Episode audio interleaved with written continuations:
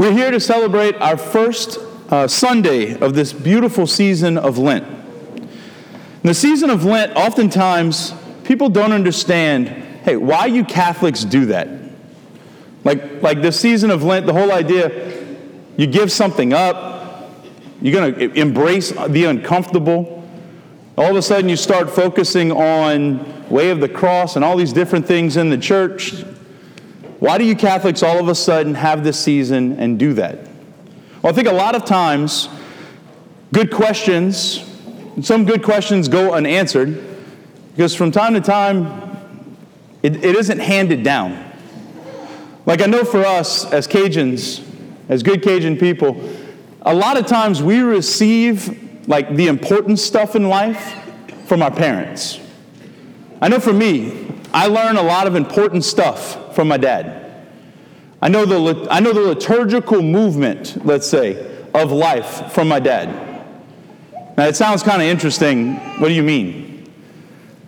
I know every time that I have to be in different places around the important stuff in life, especially an L S U football game. I know if you want a good parking spot, nine o'clock. Be in Baton Rouge, nine o'clock. I know if you want some good food, be around this certain tailgate at a certain time and the food will be ready. I know if you want to see the band come down the hill, be in your spot at four. Players are going to be right before, the band's coming not long after. Once the band comes down, I know that there's about ninety minutes to two hours before kickoff, meaning you should start working your way to your gate. Get your popcorn, your drink, your food, your Manda sausage, all that stuff, and go find your seat. Claim your spot early because it's a bleacher, and you're going to need some, some, uh, some, you know, elbow room. Make sure to claim your spot early. I know about fifteen minutes before, fifteen to twenty minutes before kickoff, the band's going to walk out, and they're going to do that four-corner salute. Ba ba ba na. I know whenever they turn at the end of the field, the students are going to go crazy. And I know two minutes after seven o'clock, kickoff is ready. Now, all of these things have been handed down to me way before I was a student. All these things were handed down to me by my father.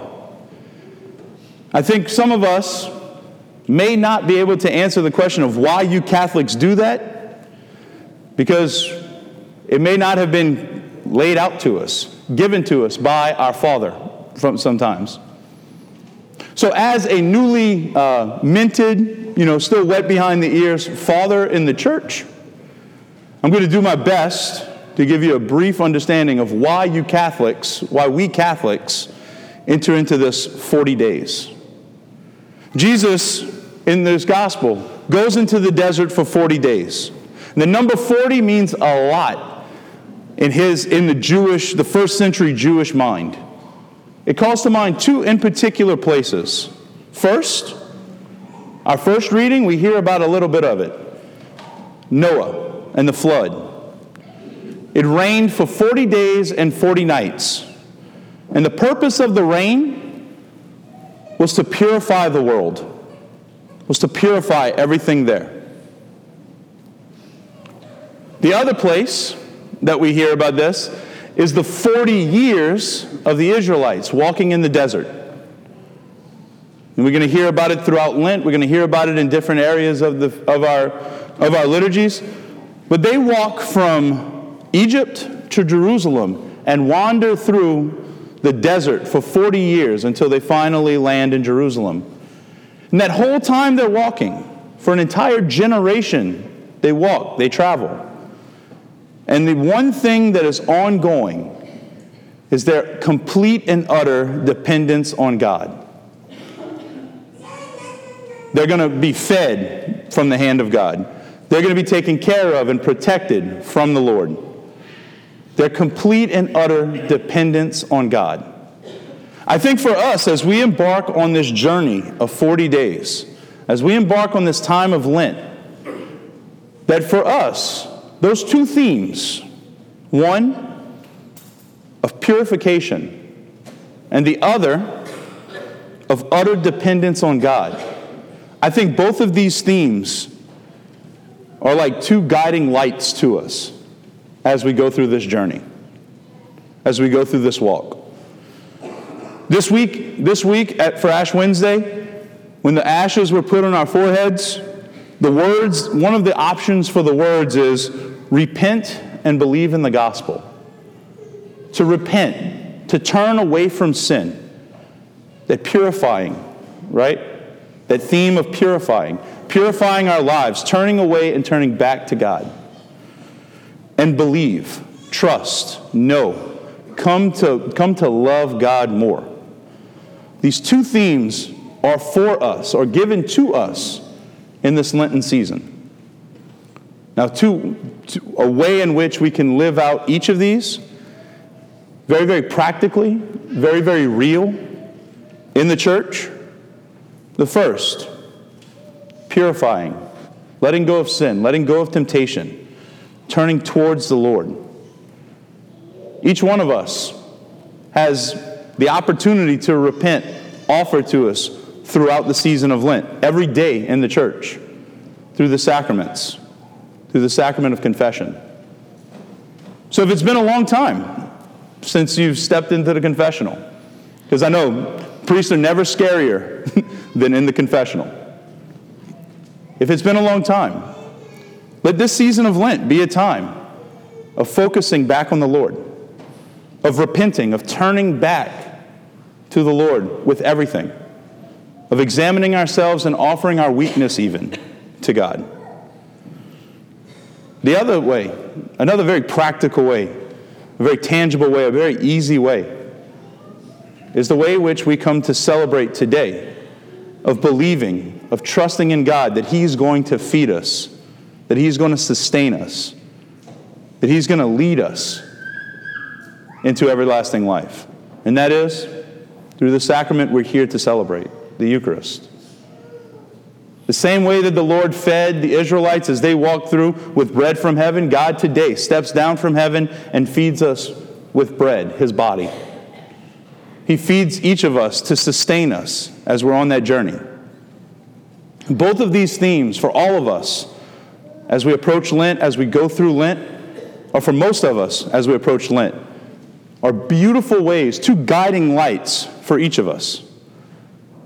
See, when we, when we were baptized, we were baptized into the covenant that the Lord wants to give us, into the everlasting life that He promises us.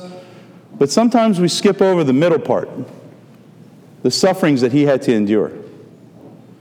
Lent for us is a time of co- recognizing that covenant, recognizing the sufferings and embracing them so that we can taste eternal life at Easter.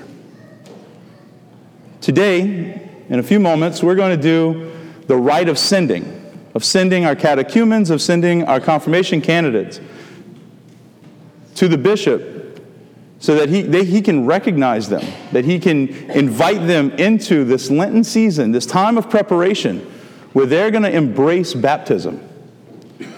They're going to be baptized, they're going to be confirmed, and they're going to be received into full communion at the table of the Lord at the Easter Vigil. Each of us, when we're offered at our baptism the dignity of Christian, the title of Christian, the life of a Catholic, when we're when yes is said, it's not a cafeteria thing. It's not we pick and choose. But rather we get the whole thing. All of the covenant and all that means. All of the sufferings and all that means. And all of the promise of the resurrection and eternal life and all that means. So as we approach this Lenten season, let us not just approach it from a sense of kind of childishly giving up a drink or a food or something like that, but let us approach it with a sense of turning back to God, coming to know Him better, to believe that He actually cares about my life, trusting that He's going to sustain me if I would be just to turn away from my sin. The sacramental life of the church is there to help us, there to guide us, there to bring us and facilitate that union back with the Lord.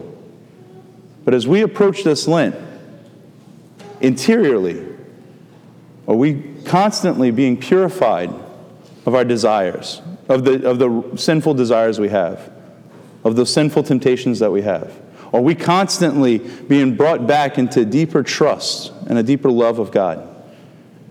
If we go through Lent with those two lights guiding us and guiding us well, and when we come to the Easter, when we come to that wonderful season where we, where we experience the Lord's resurrection, we'll be able to receive the promise that He has given us, that promise of eternal life.